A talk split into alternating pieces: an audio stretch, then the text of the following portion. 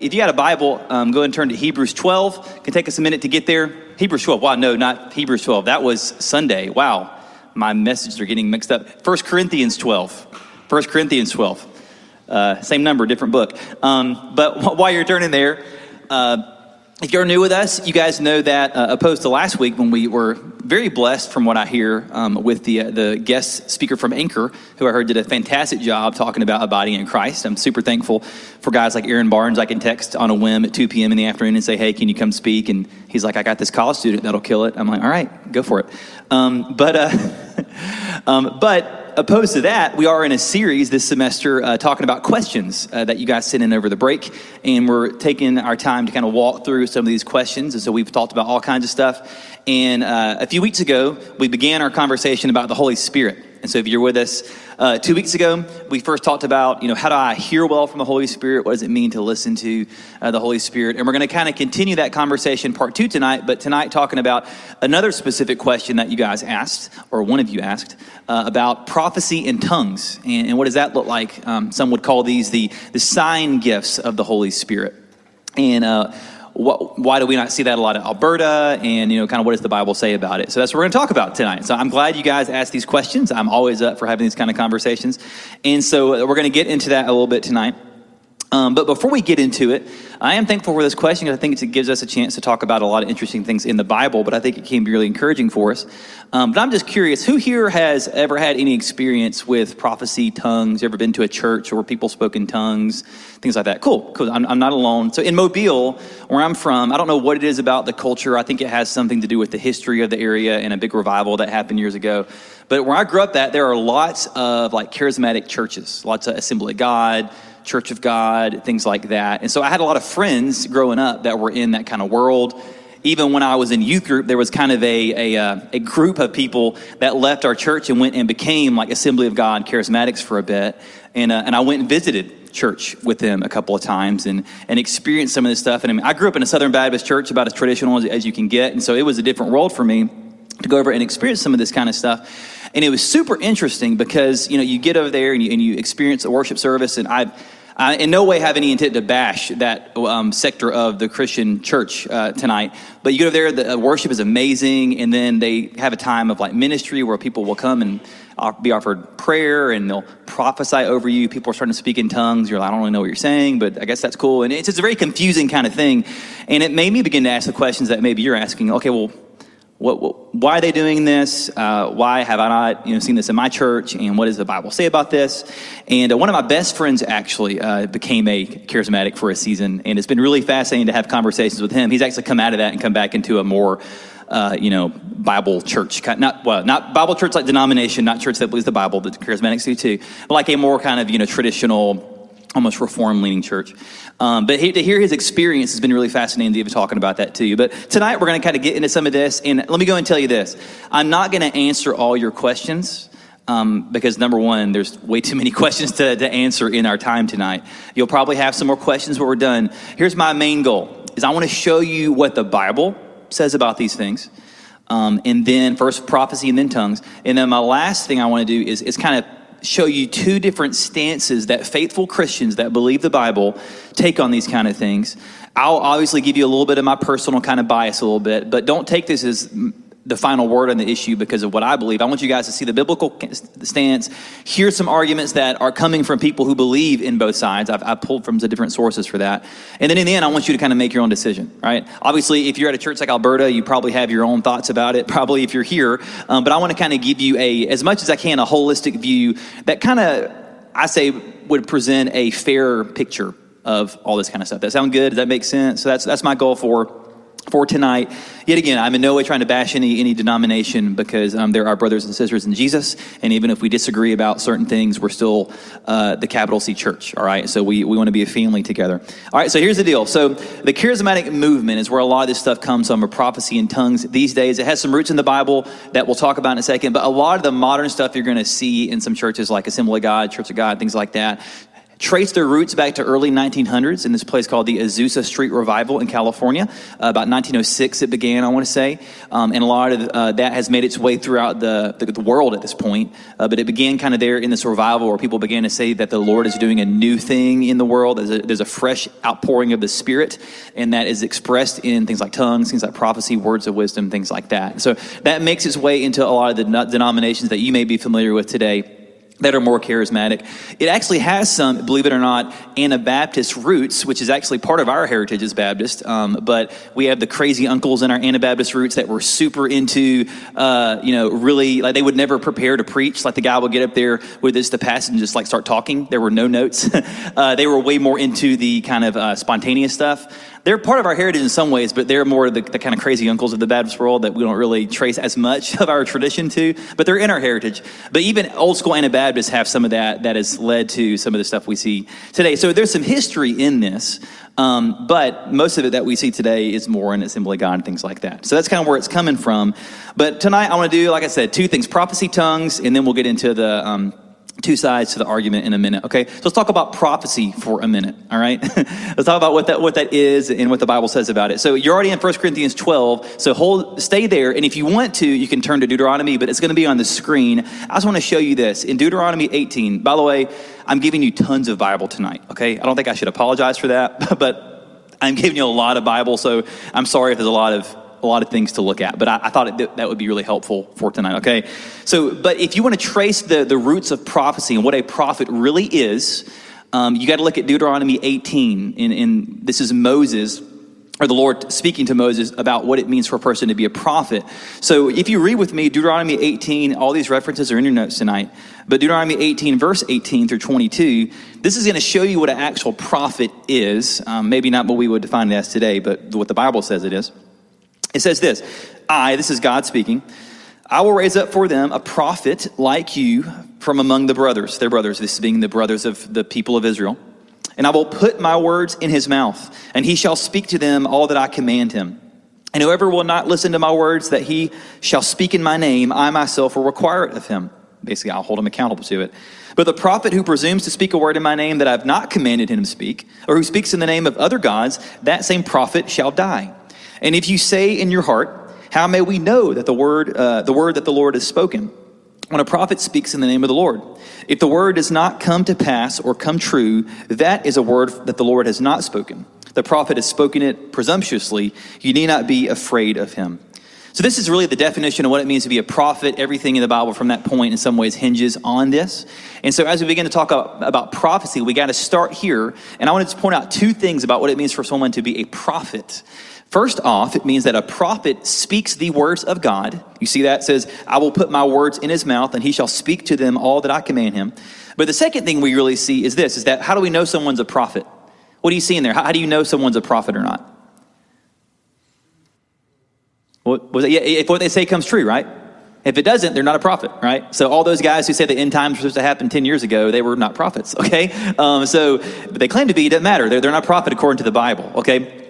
But uh, this is what we see here. Now, the thing about killing, that's a different, this is talking about a theocracy in Israel at a different time when the, the, this is specific laws for Israel. We're not supposed to kill people who claim to be prophets and then aren't, okay? I don't think you need argument, uh, arguments for that, but that, this is a different context. But we see there really two things about prophets. Number one, they, if you're going to say you're really a prophet, you're speaking the words of God, okay? Number two, and we'll talk more about this in a second, but number two, for them to really be tested as a prophet, we need to see that what they say is true is going to come true, okay? Now, 1 Corinthians 12. Let's go there. Because going to fast forward now to New Testament, a long time since then, and we're looking at the letter of 1 Corinthians, which we're going to spend a lot of time tonight. This is Paul writing to the church in Corinth. If you don't know much about the church in Corinth, um, they had a lot of issues. Uh, a lot of jacked up stuff is happening in the church in Corinth. Paul gives them a lot of correctives about what it means to live faithfully in light of the gospel. But one specific thing that we can glean from the, the letter is that they were really, really into tongues. And they're really, really into prophecy. And they're really, really into the big, kind of dramatic sign gift kind of stuff and Paul wants to give them some corrective about, about that. I'll, I'll talk a little bit more about why that's important and why it's significant. It's only here in a minute. But first, let's talk about prophecy in here. So let's go verse, uh, verse 4 of chapter 12. I want you to see what Paul says, kind of fast forwarded here, about these things, okay? So Paul says this. This is verse 4 through 11 of 1 Corinthians 12. It says, Now there are varieties of gifts, but the same Spirit. And there are varieties of service, but the same Lord. And there are varieties of activities, but it's the same God who empowers them all and everyone. To each is given the manifestation of the Spirit for the common good. For to one is given through the Spirit the utterance of wisdom, and to another the utterance of knowledge according to the same Spirit. To another faith by the same Spirit. To another gifts of healing by, one, by the one Spirit to another, the working of miracles. To another, prophecy. To another, the ability to distinguish between spirits. To another, various kinds of tongues. To another, the interpretation of tongues. All these are empowered by one and the same Spirit, who appoints, sorry, apportions to each one individually as he wills. So I want you to see two things there in that text. Number one, we see that we receive spiritual gifts from the Spirit. Um, We've heard before in the past that God gives us certain gifts when we're born, certain gifts when, when we're born again, that God has certain personality traits He gives us to be used in the church, but also when we're born again, when we become a Christian, when the Spirit indwells us, He gives us certain spiritual gifts. Um, that we can use to serve in the church and to get the mission, uh, get the gospel out to the world. So we each have certain gifts um, that we receive through the Holy Spirit. And Paul is outlining some of these for the church. You probably have lots of questions about some of them. We're not going to get to all of them tonight. But Paul mentions two of these gifts are the gifts of prophecy um, and tongues. Um, so let's then go down just a bit. Go to verse 27. I told you I'm giving lots of Bible tonight. Go to verse 27 of 1 Corinthians 12. And uh, we'll talk about this for a second. 27 through 31, he kind of continues the conversation. He says this Now you are the body of Christ and individually members of it. God has appointed in the church first apostles, second prophets, third teachers, then miracles, then gifts of healing, helping, administrating, and various kinds of tongues. Notice that's at the end of the list, by the way. Um, are all apostles? Are all prophets? Are all teachers? Do all work miracles? Do all possess gifts of healing? Do all speak with tongues? Do all interpret? But earnestly desire the higher gifts. Now, Paul has this thing he loves to do in his letters is he loves to ask a question and the implied answer is no, right? And that's exactly what he's saying here when he says, Are all apostles? No. Are all prophets? No. Are all teachers? No. And you make your way down the list. So his point here is this is that not everybody has these gifts that are outlined in uh, in 1 Corinthians, that not everyone is going to have the gift of prophecy, the gift of tongues, the gift of all these different kind of things. So this isn't something, we'll go in lesson number one, it's not something that every Christian is even expected to do biblically. Okay, we see that. All right. So, but that word prophecy there is interesting because it's used by Paul in 1 Corinthians, and it's really used, uh, the idea of prophecy is used 14 different times in the New Testament. But if you read in the New Testament, we don't have time to do a survey of all of them tonight. You're going to find that the word prophecy in the New Testament is a little bit unique in that it typically describes God spontaneously bringing to mind something or revealing something to the speaker, which is spoken with their words, but it's not necessarily the words of God in the way that an Old Testament prophet would speak.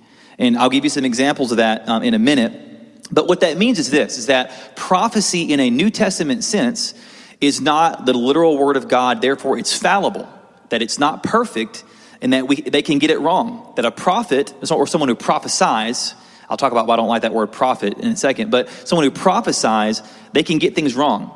And we see examples of this, but the, the easiest example to see is First, wow, First Thessalonians 5, 20 through 21 says this. It's another reference. It's going to be on the screen, and I'm giving you a lot. But Paul says this. He says, do not despise prophecies. So, hey, he says honor prophecies. But he says this, but test everything.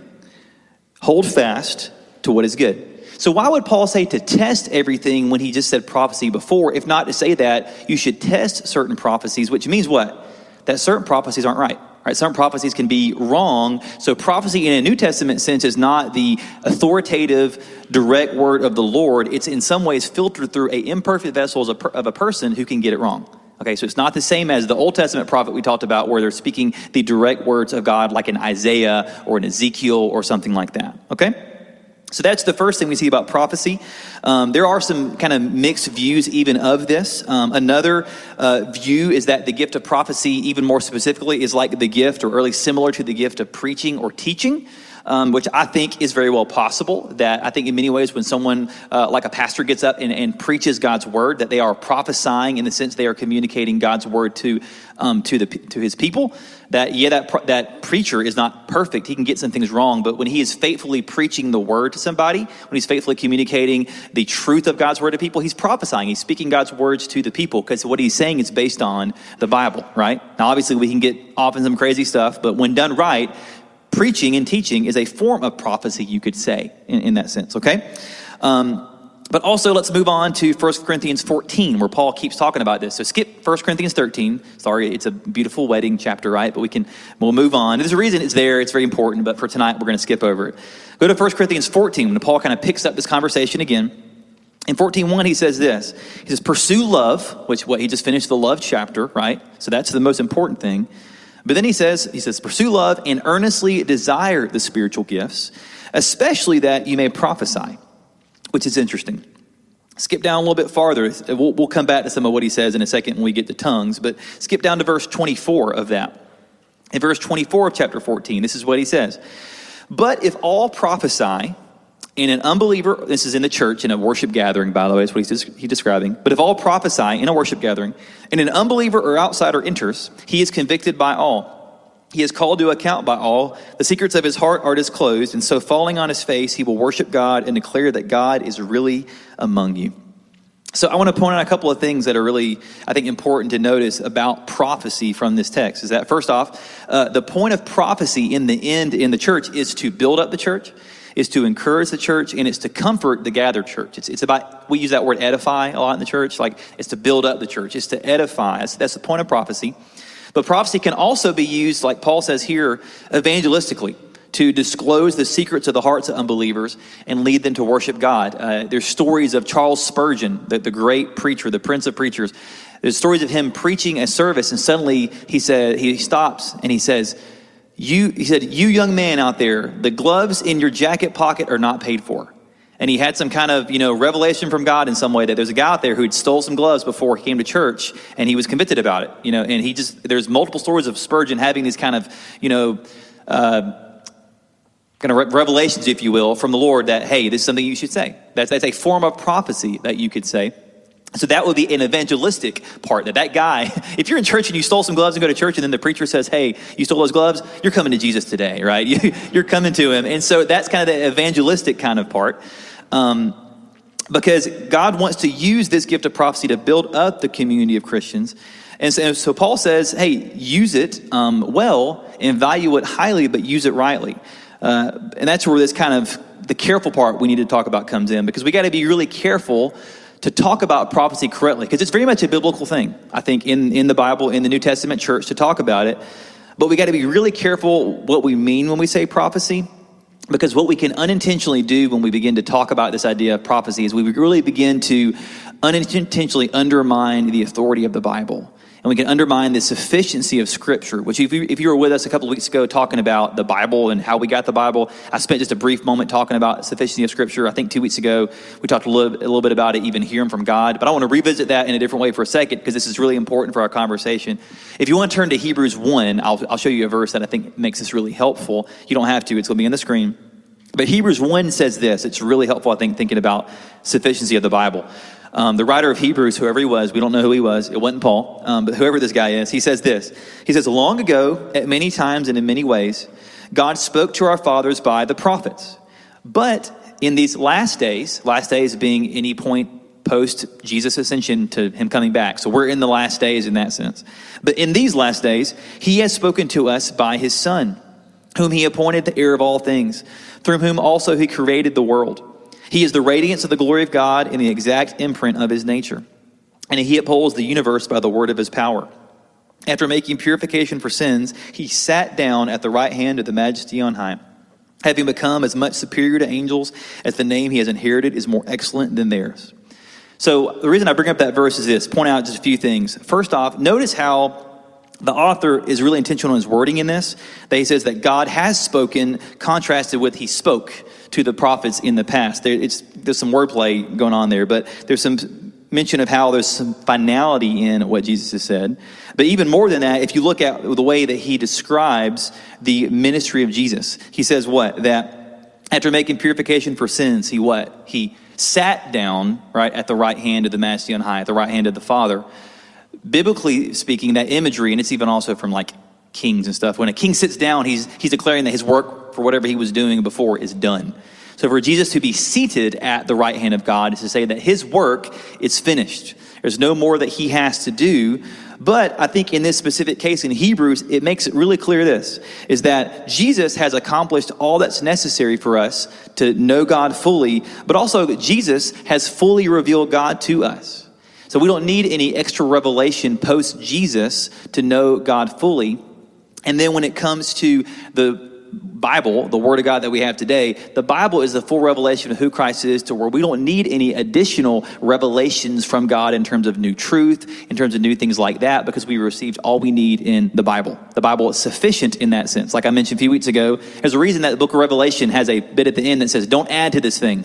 Don't add to this book. Yes, he's specifically talking about the book of Revelation, but I mean, there's a reason God put that or had people put that at the end of the end of the Bible. It's like, hey, don't add anything to the Bible. It's all you need for life with me. It's all you need. It's sufficient. It's all you need for truth. And so when we talk about the idea of prophecy, we got to be careful to know that Jesus is the full revelation of God to us, and the Bible is all we need for life with God. I'll give you one more verse to uh, illustrate it. 2 Peter 1 3 says this His divine power, this being Christ, His divine power has granted to us all things that pertain to life and godliness through the knowledge of him who called us to his own glory and excellence. That Jesus' redemption has provided to us all things that pertain to life and godliness. Not just all things that pertain to just some theology, but Peter says specifically, all we need to know how to live the Christian life is found in the, the divine power of Christ, which how do we even know the work of Jesus today if not for the Bible, for the scriptures? And so the Bible itself is what we need to be able to follow the Lord, to be obedient, it's all we need for life with God. It's sufficient in that sense. And I mention all that because when it comes to prophecy, we got to be really careful when people mention something sometimes, like God gave me a new a new revelation, something like that. I, I get kind of maybe what they mean, but we got to be really careful with the idea of revelation because we can mean it a wrong way and we can mean it in in a helpful way. Because in many ways, you know, the Holy Spirit does continue to give us revelation in the sense that the Holy Spirit keeps revealing the truth of God's word to us. It's not adding in new truth, but it's helping illuminate the Bible, it's helping apply the truth that's already contained in Scripture, and it's helping apply it to our lives. So, in that sense, we can receive new revelation, but it's not new truth. It's just things that the Holy Spirit is revealing to us, it's applying it to our lives.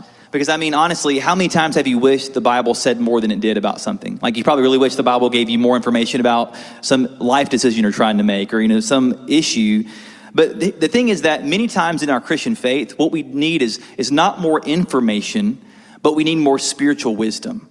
Right? We don't need more information, like just more things to know, because in the end, it's not just the knowledge that we need. It's really, we need spiritual discernment, spiritual wisdom that only comes from really being filled more with the, with the Spirit, filled more with the fullness of God. It only comes with time built into being spiritually mature. And that stuff comes through time in the Bible, time in prayer, and time in with God's people. Those kind of things that form us to make us more spiritually mature. That's many times what we need more than just more information because the Bible is all that we need ultimately. It's sufficient for us. So there's that sense. And also, like I mentioned, the preaching and teaching of God's word is in some way a, a revelation because God is revealing himself through the preaching of the word. And then also, when Christ comes again, that will be the next real revelation. When Christ comes and reveals himself fully to the world when he returns, that will be the ultimate future revelation to happen. But when it comes to giving like new revelation today in prophecy, we got to know that God has already given us the full revelation of himself in Christ. He's already given us the Bible to know Jesus, so we don't need any new information in that sense. That Jesus is enough for us, the Bible is enough for us. We don't need more stuff. We don't also need to be constantly seeking out some kind of new thrill and new high of some kind of insider knowledge from God when He's given us all we need in the Bible. Okay, does that make sense? So the ultimate question is do prophets ex- exist still today? Like, are there still prophets in the world? Well, yes and no. really, no. Not in the sense of the Old Testament idea. Because first off, even before we talk about prophets, remember Paul mentions apostles a second ago in 1 Corinthians 12? We talked about this a couple weeks ago, but apostles for sure are done. An apostle was somebody that was personally commissioned by the resurrected Christ to be a leader in the church. The 12 disciples, Paul, and that was it. There are no more apostles today. If someone tells you they're an apostle, it's, there there's some weird theology happening. There's a guy on campus that went by the BCM of the day that told uh, Kim there that he was an apostle who came to give her a Bible. He's not an apostle, okay? I don't know what he's thinking, but he's not an apostle. and so that kind of idea is not going to be biblical. So, but with that, in the same idea, prophets in the same way or don't still exist today. Because since Christ is the full revelation to us, God's word is sufficient for us we don't need any more prophets in the Old Testament since today, just like there's no more apostles. But do people still prophesy today? Is the question. Well, uh, yet again, it depends on what you mean by prophecy. Because if by prophecy we mean, you know, speaking authoritatively on God's behalf, that what you're saying are the literal words of the Lord to somebody else, well, I'd say no, that doesn't exist today. I don't think we're going to find anything in the Bible that's going to support that, especially in the, in the New Testament at least. But if by prophecy you mean that God is speaking to you through the Holy Spirit, that you've got some promptings from the Lord, that it's the Holy Spirit taking the revealed truth of Scripture, revealing it to your heart, and maybe that's being unpacked in a certain way for your life or for, or for someone else's life, yeah, then maybe prophecy can exist in that kind of way. But you got to understand that if you're going to say you're prophesying, you're not speaking directly on behalf of God, but it's more of a prompting that you're receiving from the Holy Spirit that those words are fallible, those words are not perfect. You can definitely get some things wrong, and you got to be really careful, and you always got to test it with Scripture. God's never going to reveal something to you today that contradicts what He's already revealed to us in the Bible. So the point is that we got to be really careful how much weight we put on our own subjective thoughts and emotions and we always got to be checking everything with the Bible when it comes to things we feel like the Lord is telling us, especially when it comes to things the Lord is telling us to tell somebody else. okay, I've had some people tell me some weird things in life about what the Lord was telling me that weren't from, the, weren't from God. Okay, I have a lot of Christian friends who said someone told them, hey, you're going to go do this, you're going to marry this person. Or I've even heard people, guys tell girls that, hey, God tell, told me that you're going to marry me. That's not the way to get a girl, guys. That's creepy and weird. Things like that, no, it doesn't work, okay? And I'll be honest, I am personally very hesitant to ever call something prophecy because of all the different ways that we're fallible humans, that we can get things wrong. But I have no problem saying that certain things were a prophetic word from God. Like I've heard sermons that were absolutely a prophetic word from God, that they were just way too spiritually insightful and necessary to not be just really inspired by the Lord to speak into a certain moment. I've heard pastors mention certain things in sermons, and you maybe experienced this. Like a pastor's preaching, and you're like, man, that one thing you said, you were, it's like you were speaking to me. Like you, you ever had that moment? Yeah. Well, in some ways, whether the pastor knew it or not, he was being prophetic in that moment. The Lord speaking to you. That kind of stuff, I believe, absolutely exists today. But we got to be really careful when we start labeling people as prophets and labeling ourselves as prophesying.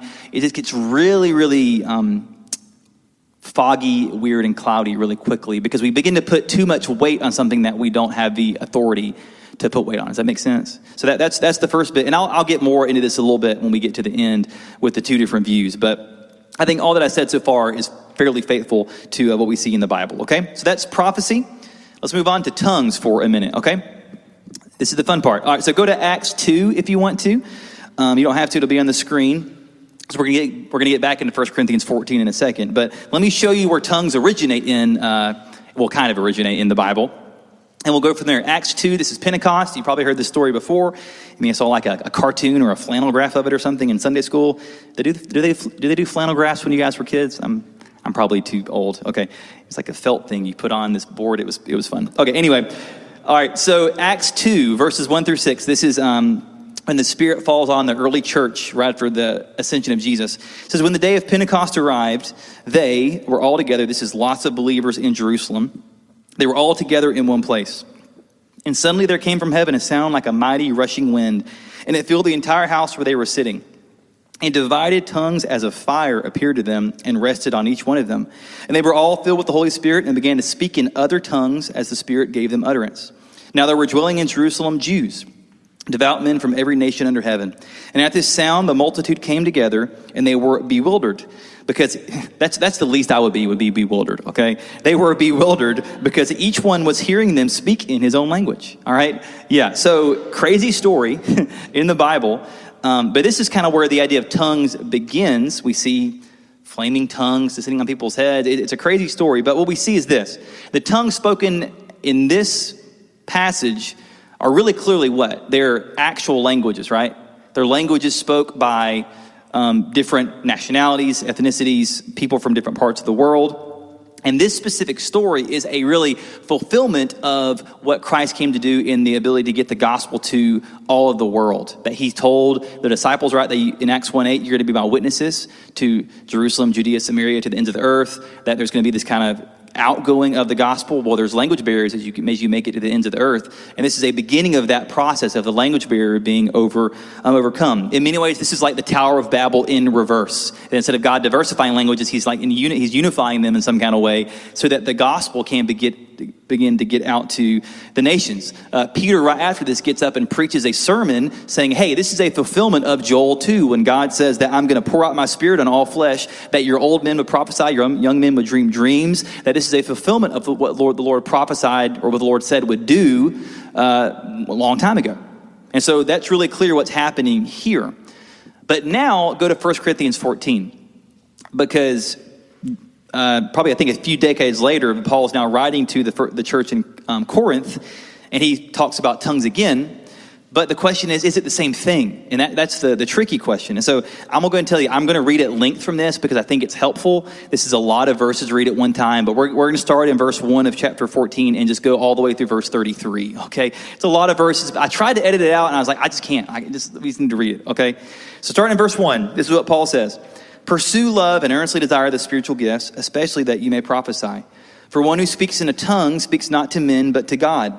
For no one understands him, but he utters mysteries in the Spirit. On the other hand, the one who prophesies speaks to people for their upbuilding and encouragement and consolation. The one who speaks in a tongue builds up himself, but the one who prophesies builds up the church. Now, I want you all to speak in tongues, but even more to prophesy.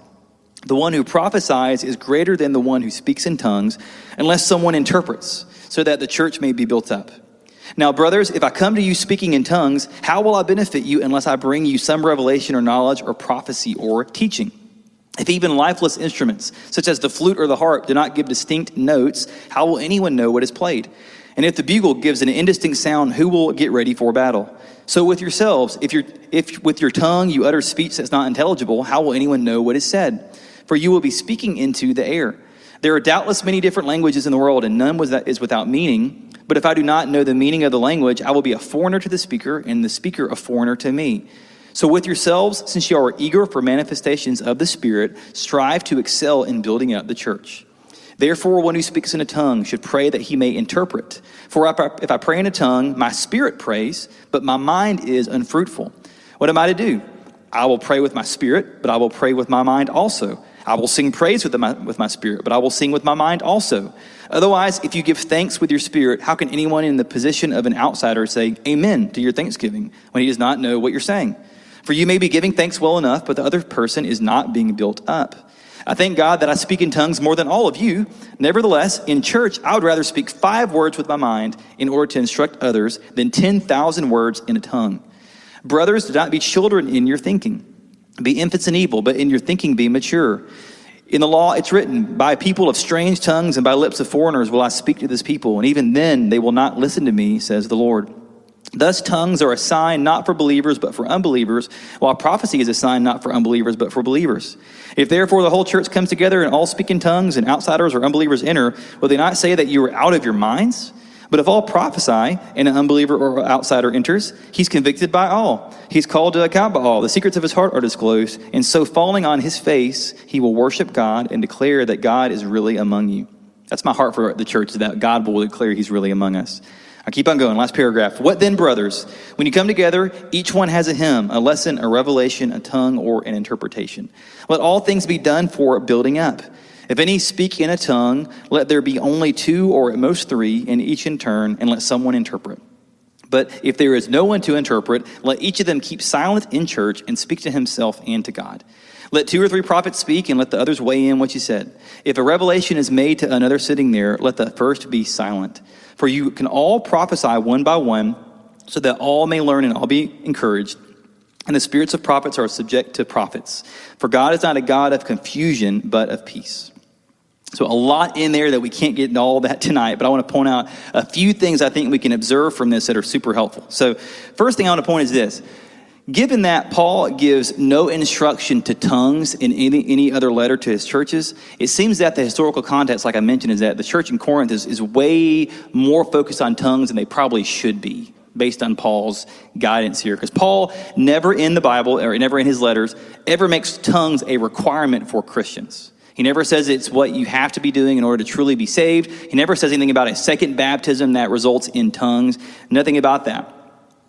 So I would say that this should warn us at least to be really careful how much focus we would put on speaking in tongues because the Bible outside of this long chapter, but but really one chapter, doesn't say anything else to the churches about speaking in tongues outside of Acts 2, which we just saw as a different language. Okay, actual languages. All right.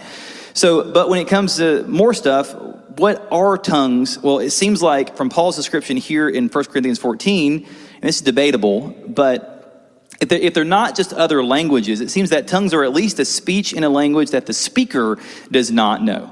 Some might say, based on 1 Corinthians 13, that it's a language of angels that nobody knows, but that's kind of uncertain. That's up for debate. But the focus that Paul seems to say here is that tongues, whatever you think of it, is primarily a way to praise God.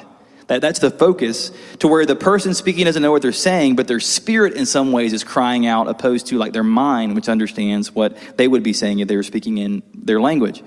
Uh, you see an example of this in Acts 10 when, when the Spirit falls on some believers, they start praising God in tongues. There's a response to praising God in, in that kind of way. So, speaking tongues privately may be beneficial for your own spiritual devotion if you feel led in that way, if you have received that spiritual gift from God. But when the church gathers, the focus that Paul makes really clear over and over again in this chapter is that the focus of the gathering should be on building up the church, encouraging each other, and that can't happen if there are tongues with no translation. There's tongues with no interpretation, right? He makes that really clear over and over again. You know, it's unclear, well, sorry, it's not, it is clear that Paul mentions how some people receive even a spiritual gift of translating interpreting tongues. But Paul says that if, that if there's not someone there that has that gift, then there's no reason for anybody to speak in tongues because it can't be interpreted and it's just going to be some, some, some babble that nobody really knows what's happening and it's not edifying for the church. So Paul makes it clear that while tongues can be personally um, edifying for a believer in private, they're not helpful for the church in worship if they aren't interpreted in any kind of way. And since they're not helpful, they're not interpreted, then Paul says, don't do it. He says, don't uh, speak in tongues in church if they can't be interpreted, because in the end, God is not a God of confusion, but He's a God of um, peace, right? So we see this principle there, and he talks about how it can even be a way that God convicts unbelievers and encourages believers. But we see that the idea of, of interpretation is so important. Because God's not honored if the church, when they gather, is just a mess of people speaking in tongues with no interpretation. It's just chaos. And that's what Paul's writing the Corinthian church, saying, hey, don't, don't do this because it's a God, God's not a God of chaos. He wants you to be orderly in your worship. And Paul says that the gathering of the church should be for people to understand what's going on and to be able to hear prophecy ultimately from other people. And based on how we define prophecy so far, we get to, when we get together for a church, for church, or even when we get together for a Bible study, when we're sharing God's word with each other, when we're maybe even sharing how God is speaking to us through His word, we can in some ways say that there's some prophecy happening when we communicate God's word to each other. And in some ways, we're doing even what Paul describes in his letter that when we gather and one, one person has, like he said, you know, one, let me go back and look at it real quick. Where's that? He says, when you come together, each one has a hymn, a lesson, a revelation, a tongue, interpretation. In some ways, some of that we do even when we get, get together for a Bible study, that we sing songs together, sing a hymn, that we, we um, have an interpretation, maybe not of a tongue, but we look at the Bible and we read together a revelation as we share God's word together. You also got to keep in mind that the letter of First Corinthians was written fairly early in church history so to where they didn't ha- not have the finished canon of the bible to where they didn't have like a bible like a bible they could open up. There wasn't like a new testament they could open up and study in a bible study together. That this is a very early time to where there is really important for apostles to be teaching properly in the church for the health of the church and for their building up. So paul's speaking into that context.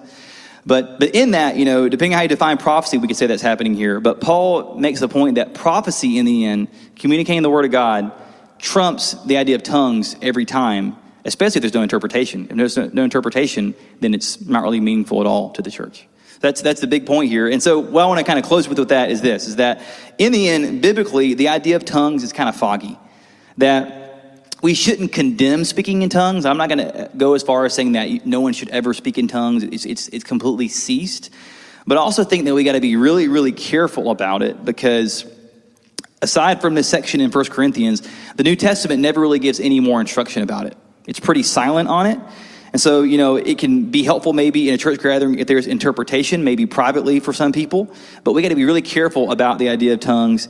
And also remember that the Bible never says that you're some kind of second rate Christian if you don't speak in tongues. And it also definitely never says that you're not a Christian if you don't speak in tongues. There's some charismatic movements that say if you truly become a Christian, you're filled with the Spirit, you'll speak in tongues. If you don't do that, you're not really saved.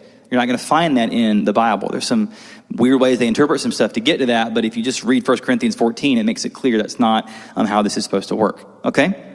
So, in the end, it may be just a matter of preference, a matter of personality, a matter of style. Maybe the vast majority of people who had the gift of tongues ended up in the charismatic church and in the Assembly of God church, and there's not many of them in the Baptist church, which is why we don't have it much in uh, Baptist churches. I don't really know all the answers to that, but I do know that the Bible commands us to be really careful about it, and it never says that it's something that we have to be doing.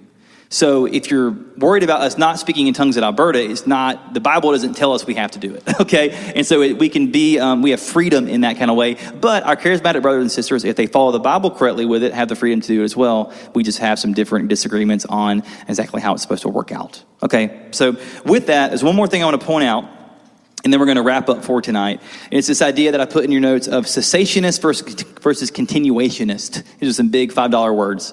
Um, but this last bit I wanted to say is this, is that there are two arguments within the church, within faithful Christianity, for how we should think about this kind of stuff.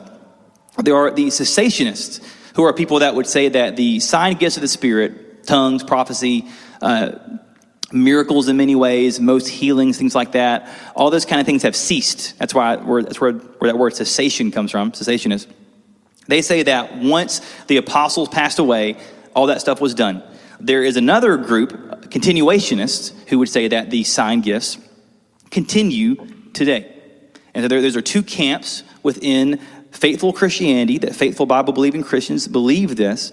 And I want to give you just briefly, really quickly, the argument for each one from people that believe it. Um, so you can kind of hear why they believe what they do. And then we'll, we'll wrap up after that, okay? But first, let's start with cessationists. I'll give you the text that they tend to like to use. It's Ephesians 2 19 and 20. So on the screen, it says, So then you are no longer strangers and aliens, but you are fellow citizens with the saints and members of the household of God, built on the foundation of the apostles and prophets, Christ Jesus himself being the cornerstone. So cessationists would say then that based on that verse, that the foundation of the church has already been laid, and when you build a house, you don't build more foundations on top of it, right? But that the foundation is laid, which means that there is no need for any more apostles, like we talked about, but also, there's no need for any more prophets because they laid the foundation of the New Testament church and it's been done. That when they died, when the apostles died, there's no more prophets, no more apostles. That is, that, that is ceased. And so, since the office of apostle has ceased, that means that it's very possible that the gift, gifts such as tongues and prophecy have also ended because that foundation has been laid. Um, they would say that the early church didn't have the complete New Testament, so the authentic ministry of prophet was needed for a season to lay that foundation in the early days. They'd say that 1 Corinthians 14 was written a few decades earlier in church history than other books like 1 Timothy and 2 Timothy. And those later books like 1 Timothy don't mention anything really about instructions on speaking in tongues, but the earlier books mention things about speaking in tongues, which makes you wonder maybe that kind of gift was beginning to pass away because it was becoming less important because the New Testament canon was, was, was being more formed. Things were becoming more stabilized in the church to where that kind of stuff was less necessary. Um, some would say that New Testament prophets are different than Old Testament prophets.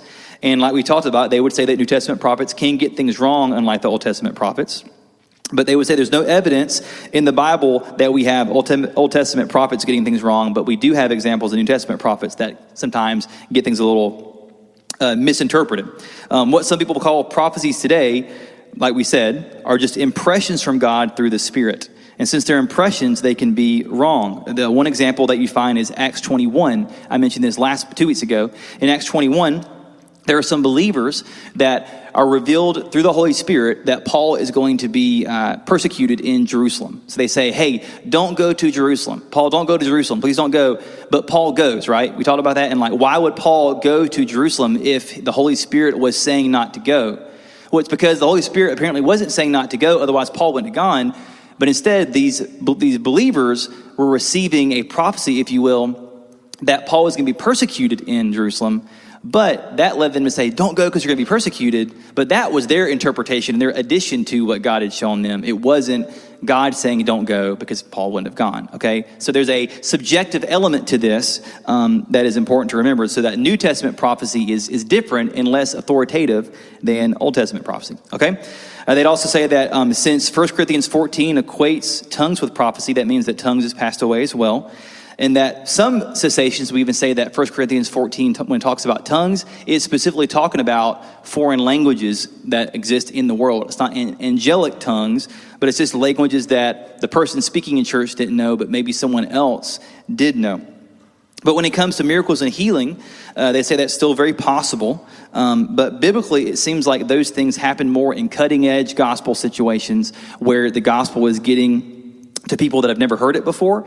And so we should expect things like miracles and healings and, and all kinds of things like that to happen more often in places like that in the world, but not in places where the church has been more established in the world. Which, from what I hear, just anecdotally, in my own life makes sense. I hear stories in the mission field of things happening that are crazy, like people being raised from the dead but we don't see that a lot here in the American church because the church is more established. People know the gospel here more often. But places around the world where the gospel is never been heard, it seems like God likes to do some really unique, really powerful, really acts kind of looking things in those parts of the world to authenticate the gospel. So just from my own experience of what I've heard from people, that makes sense. Okay, so that's what the cessationists would say and why they believe that um, the things like prophecy and tongues are done.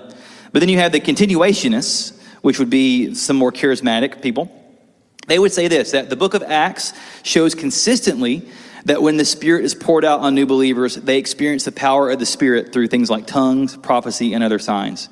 Uh, they say there's nothing in the Bible that shows these gifts were limited to that time and place, uh, that they happen in a variety of locations with people that aren't apostles, not just the apostles. Um, they say that if spiritual gifts were necessary for the edification of the church in, when it started, is the church any less needed? Uh, does the church need any less edification today? Like if tongues and prophecy edified the church at the beginning when it started, the church still needs that today. So why would God take that away if they still need it today?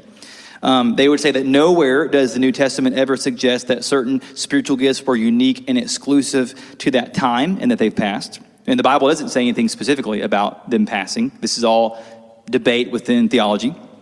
They would say the gifts of prophecy and tongues are associated with demonstrating the new age that's come in Christ. They're, they're useful in demonstrating that we are in the last days, which began when Jesus ascended to heaven and when the Spirit fell. And they would say, okay, well, the last days exist from when Jesus, um, when the Spirit fell after his ascension, all the way to when Christ comes again. So if we're in the last days, all through this church age, post ascension to when he comes back again, why would the gifts just go away randomly at some point after the Spirit fell in Acts. Um, what in the Bible will lead us to believe that? That's kind of their, their argument. So the, one of their verses they would love to use is 1 Corinthians 13, 10, which says this. It says, Love never ends. As for prophecies, they will pass away. As for tongues, they will cease. As for knowledge, it will pass away. For we know in part and we prophesy in part, but when the perfect comes, the partial will pass away. And they would say, and it's obvious in 1 Corinthians 13, Paul's talking about Jesus coming again when he talks about the perfect coming. That's when Christ comes and makes all things new, makes redemption complete. So they would say, since that's the case, then tongues and prophecy very well can exist today because the perfect hasn't come yet. They would say that if we get things like baptism, the Lord's Supper, church discipline, church leadership structures, all from the example of the New Testament, why will we treat tongues and prophecy differently than we would those other things? Uh, they say if signs and wonders were only meant to authenticate the message of the apostles, then why do non apostles perform signs in the New Testament? They would say instead, the New Testament describes signs and wonders serving to glorify God, to prepare the way for the gospel, to edify the church, all of which are still needed today, so why would they go away? And finally, they would say the argument from experience that many of them have experienced God using prophecy and tongues in their own life for edification, so why would that happen if, they weren't real? So, a lot there. I know I just shotgun through all that kind of stuff, okay? But I want you to see that there's some good arguments on both sides for this kind of stuff. And my point tonight is not to sway you to um, one or the other. Um, honestly, I'm, I'm kind of struggling even some days on what I feel. I, am I'm, I'm like a soft cessationist, but not really, because I'm not really a cessationist, but I'm also not hardline continuationist, because um, I believe that things like prophecy and tongues in some ways still exist today, but not in the ways that many in the charismatic movement would, would describe them yet again because my convictions about the sufficiency of the Bible and God's desire for orderliness and worship and how tongues require an interpretation um, if there are going to be any value to the church. That's kind of where I fall based on what the Bible says. But I present all this to you tonight to kind of let you know the arguments and the different sides to it. But as we close, I will say this all things concluded that you know in, if you're in this room and this stuff just sounds very out there and, and crazy and, and different know this that us who have been raised more in Baptist church life, or you've kind of, since you become a Christian, been more involved in um, less charismatic stuff, know this that we have a lot of things we can learn from our more charismatic brothers and sisters. That I've been super blessed in my time of knowing some of them to be uh, really encouraged in you know living a life of dependence on God, living a life that is very much in tune to the Spirit the importance of, of, prayer and worship and real engagement in worship, of, of, discernment of what God is speaking to you, you know, of being really intentional to even know what God may be, may be doing in the life of somebody else and being able to speak into their life and encourage them, to be really intentional to know that God answers prayer, that God listens to prayer, and He wants to, to respond to us in prayer, that God is active in that kind of way all these different kind of things the, the, desire for spiritual renewal and, and revival all those kind of things that are really big in the charismatic church we have a lot to learn from in places like a baptist church. Now we may disagree on some things and where we fall with things like tongues and prophecy and all that kind of stuff but we have a lot we can learn from them in that kind of way. So we shouldn't you know bicker and fight and downplay each other saying you guys are just a bunch of idiots who don't understand the bible. That's not helpful for anybody okay? Um, instead we are the family of god together. We can learn from each other even in some of our disagreements. And so with that we need to uh, love each other well in that kind of way. I personally benefited, like I said, from some of this stuff in different ways. It, when people prophesied over me, it was more kind of vague stuff that probably could be spoken over any Christian ultimately, but it was still encouraging in the end what they were saying, what they were praying over me. And so there, there is some benefit in that in, in some ways. Just for me, yet again, for the reasons I've talked about, I get nervous using that word prophecy because the weight we can put behind it that I think can be unhelpful sometimes. Okay? But with that, I'm not sure if I gave you uh, way more questions and things to struggle with than I did answers tonight, but that's the big picture what the Bible has to say about these kind of things. Okay? If you have more questions, I'd be happy to, um, to talk, you, talk with you more about it later. I can't promise uh, to give you a lot of answers, but I can uh, help you wade through some things and, and think through it. Okay? But with that, I want to give you guys a few minutes to discuss. I know we went a little bit longer tonight because there's a lot of things to talk about. So I'm going to give you guys like maybe 10 minutes to just chat at your tables and talk about a couple of these questions in ways that may have been helpful for you tonight, some of your own experiences, and some ways that this maybe could help you think, uh, think better about this kind of stuff. Okay? So let me pray for us really quickly, and we'll be done. Father, we love you. We thank you. We thank you that there is a diversity um, within your church, that we may not always agree on certain things, but your Bible has made really clear what we're supposed to be about ultimately. We're supposed to be about making disciples of all nations, being unified in your church to express the love of Christ to the world. And so, even as we look at some of these questions tonight and, and wrestle through what the Bible says and how we need to think well through them, I pray that regardless of where we land on some of this stuff with even other brothers and sisters, that we could all ultimately be pointed back to the sufficiency of your word, um, our need to get in your word. Um, more and more every day. Our need to hear from you through your spirit. I need our need to come before you in prayer. Our need for church community. That all those things more than some big dramatic emotional moment, we need to be grounded and rooted in your truth because your truth is the true foundation that we need. So I pray that you would allow this time to, to direct us in that way. Pray that you would guide us in our conversations, that it would be a way for us to be built up and encouraged in Christ. Pray it in Christ's name. Amen.